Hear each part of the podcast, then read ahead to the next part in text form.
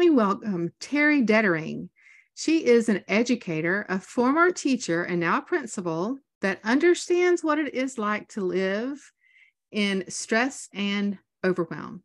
There never seemed to be enough time and resources to get it all done. Recently, she became a certified life coach because she learned how different life could be if she had a new viewpoint. She had no idea how heavy her thoughts were and how it was like she was hauling around a heavy backpack of stress and overwhelm every day. After learning how to work on her thoughts and her mindset, things really began to change. Teri then began to share what she learned through short videos on Instagram to encourage her own school staff and other educators too. Teri and I have in common that we are both educators and we are both certified life coaches, which is how we met. So help me welcome Teri Detering. So glad to have you here, Teri. Hi, Stephanie. It is so good to be here. I'm so happy to have this conversation and share with you. Yes, I am too. This is going to be so good, Teri. And, you know, I've been loving to hear all of your short videos on Instagram. And I thought we could start right there with that because those have been so useful. So, if you want to share maybe some of your best tips to help others lighten their load. Yes, I, you know, one of the things that um, I have learned as I've studied more about something called thought work is that we have such a choice in what we think. Things that pop into our minds, we can choose whether we keep them or not. And I had never realized that before. And one of the things that I have also discovered and learned about was journaling um, there's so much power in journaling to figure out you know what we're thinking and what some of those things are that might be weighing us down that we just didn't even realize were there. Um, and the thing is is and and i know most of us say this too is i thought i didn't have time to journal. Like seriously i work 70 or 80 hours a week. What are you nuts right? Yes. um, but it's you know it's funny to say this but it's kind of like flossing it's like a habit you know you don't see immediate results from but over time it's like it's an amazing thing that actually helps. Yes i agree. I love that viewpoint of flossing. I love that. But that daily just you know like five to ten minutes of writing down what i'm thinking you know what i'm worried about or upset about or even excited about and i can just look at it a little bit and say okay do I want to keep those thoughts? Or maybe do I want to look at it a different way? And, you know, I can ask myself, like, is this really okay? You know, what if it was always supposed to be this way? Um, you know, can I just go along for the ride? And like asking myself some of those questions has been absolutely life changing because it it kind of takes it to the point where you go, oh, I think that's okay and it completely changes that weight that's you know just weighing you down on your shoulders. So um sometimes we get so dramatic in our minds and then we can look at it and go you know what? I think it's really going to be okay. That's so true. I love that. So that's such a good viewpoint to have. I appreciate that and i agree with you so much. My own experience as well with journaling i agree. Um, so Speaking of, like, what advice would you have for someone who's wanting to start something new? That, um, you know, I like journaling for me was something totally new that I was working on. Um, but what I have found is just one word grace. Mm. It's, it is okay to be a beginner and just laugh at yourself because it's it's going to be bumpy and you're not going to be perfect and it's going to be a little messy but you know not being good at something is so okay you know and um there are some really cool things that happen in our brains when we try new things. It stretches us you know like sometimes our brains get all scared and then other times they just thrive because we're stretching them and we're growing. And so um one of the things that I know you've talked about before is that our brains, you know, like they just want to protect us, and that's totally normal. but trying new things can also give us a lot of energy back because we see um, maybe something that works better, or we see, you know what, I'm doing a good job with that. And I never thought I would be good at that. So um, I think trying new things can actually give us energy too. Um, but, and it's funny too, you know, like sometimes when you're just fumbling around, laughing at ourselves just keeps us young and humble. Very true. Good point again.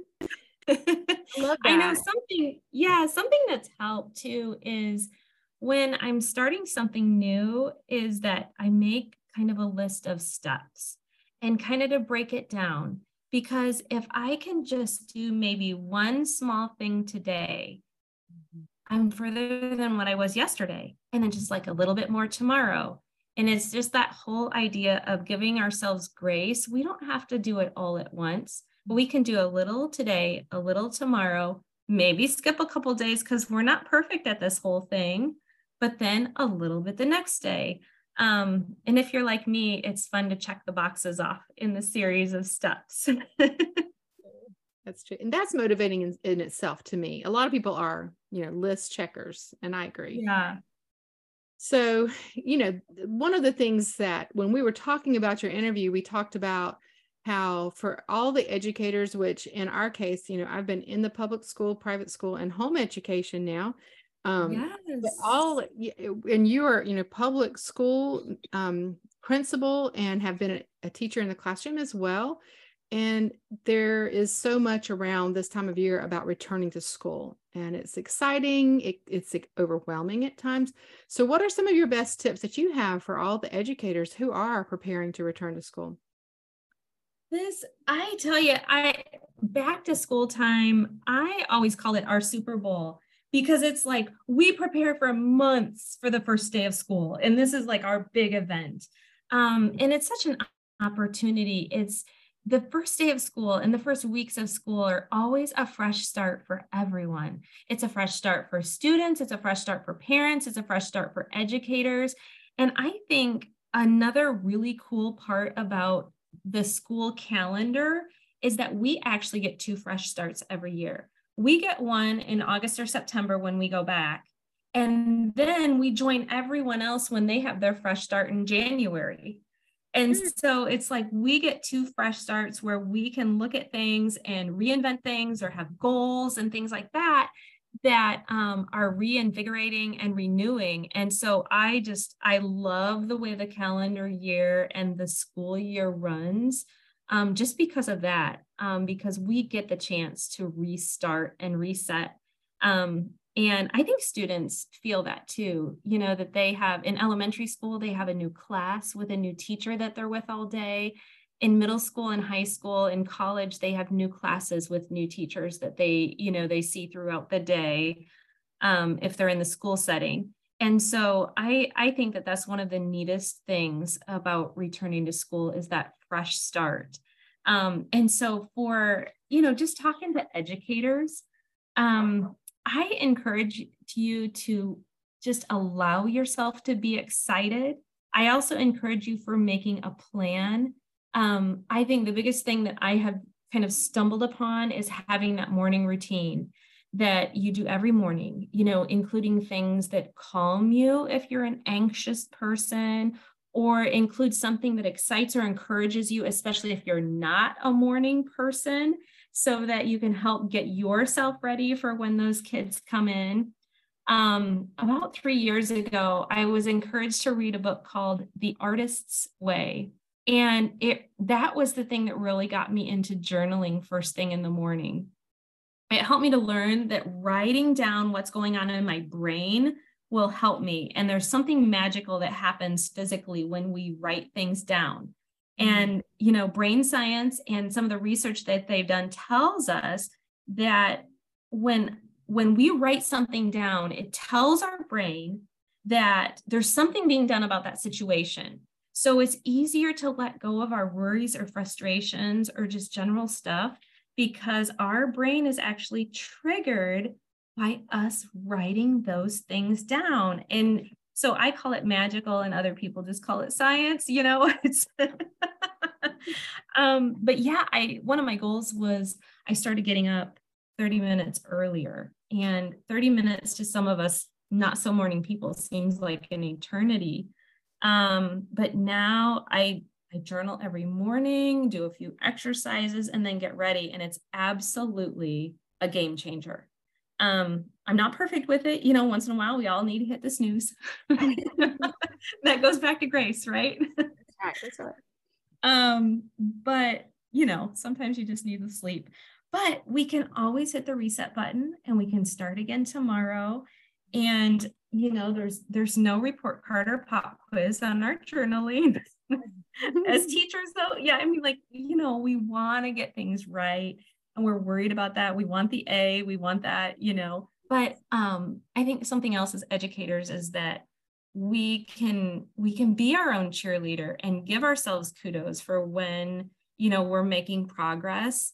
Um, and so yeah that's one of the big things i would encourage you is allow yourself to be excited and give yourself a good morning routine that works for you and gets you ready for the day I love that. And I love your references to brain science because that is such a completely fascinating thing to study and how our brain is triggered, you know, either way, to the good or the bad. But by writing things down, like you said, I love mm-hmm. that. It also goes back to what you said earlier about journaling because that also helps our brain to have those thought downloads, which is kind of related. You know, to what you were saying about putting it down for your to do list. You know, when you get it out of your brain, it's not rambling around anymore. It's like it's in front of you in paper, you know, just yeah. something, something amazing happens with that. I agree with you. So, as we are, um, we know, right, as educators, it can sometimes be overwhelming whichever mm-hmm. avenue of education that you're in it can be overwhelming and so yes. what are what's your advice to those educators who sometimes get overwhelmed i yeah I, and it, i totally agree with you whether you are homeschooling your children um, whether you are working in a private school a parochial school a public school um, the beginning of the year is so ripe for overwhelm. Um you know like you think oh my goodness i have too many students. I have too many special needs in my class. I don't know where to meet them where they're at. You know my list is a mile long and i only have 30 inches of energy you know? Um but i think one of the big things is there again to go back to grace it's okay. And i've even written that down you know like it will be okay things are going to be okay.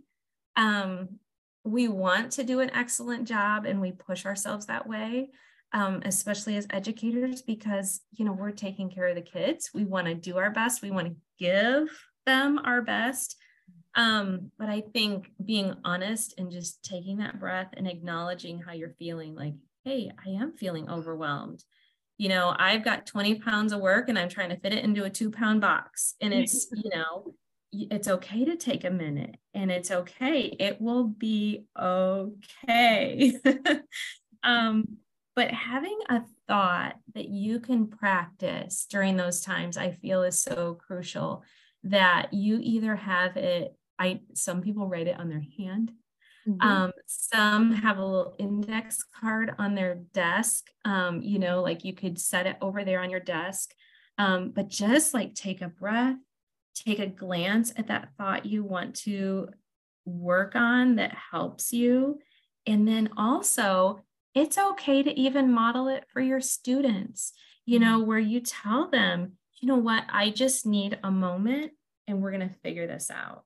Mm-hmm. You know, where you don't have to have an immediate answer. It's okay because your students watch you and they're going to learn from you how to do those life skills, how, when it's a tough moment, what to do, because some don't have the luxury of learning that at home.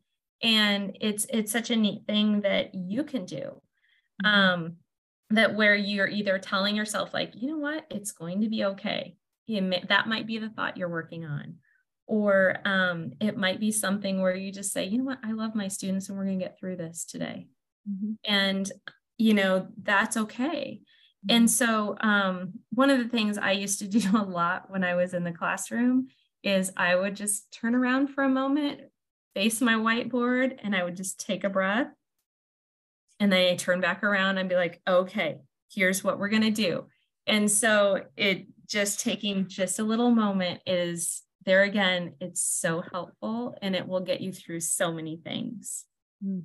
Well, that's beautiful. And I love the idea that it is true that um, we're blessed to be able to have that kind of an impact on the children to where you know we're kind of self-regulating but when they see it they can join in that and do some co-regulation or learn how to self-regulate their nervous system when they get kind of out of sorts and that's uh, mm-hmm. uh, that's great advice i love that well teri you know when we went through certification together um, i felt like we got an opportunity to get to know each other and our our whole cohort did and I love that we get to share with each other some of the ways that we've grown. And something that I was going to ask you is how would you say that coaching has helped you the most on a personal level?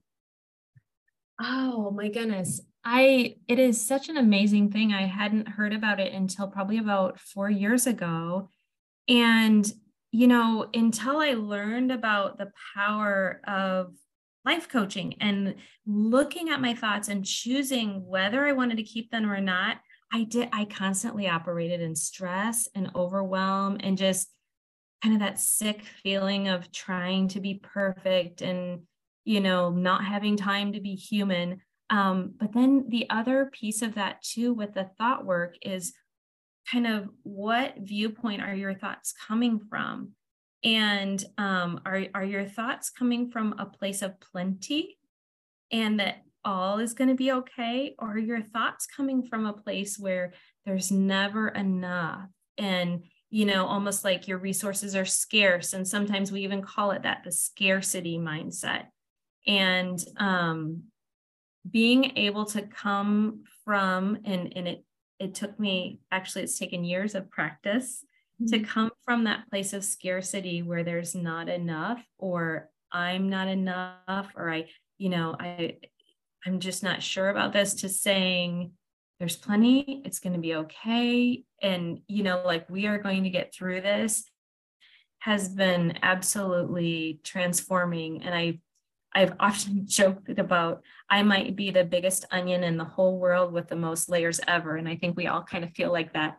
Um, and that as you peel back those layers of things that might not be serving you so well or helping you along as much, that you can continue to choose your thoughts.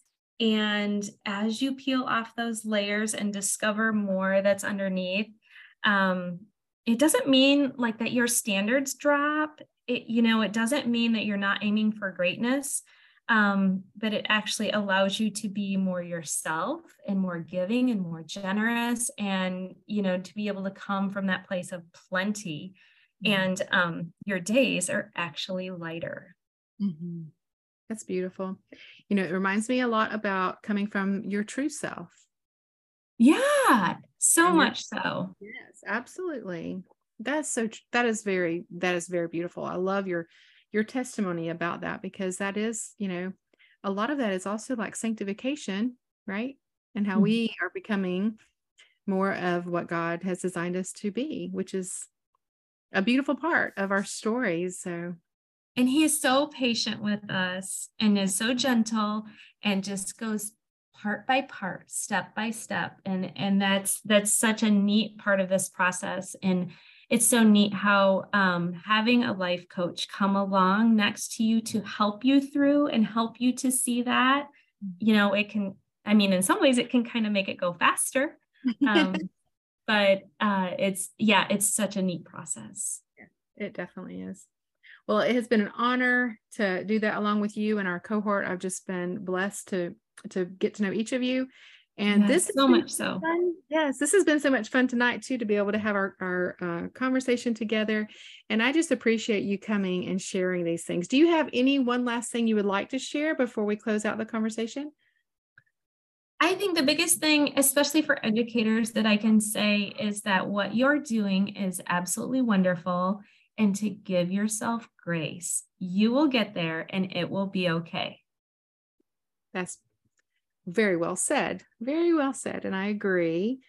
Well, if you guys would like to reach out to Teri, she actually makes adorable earrings. And you can also reach out to her with questions from this podcast or with more about more information about coaching or educating. And so I will include her contact information in the show notes. Be sure to look for that. And thank you again, Teri, for being with us. Thank you so much for having me.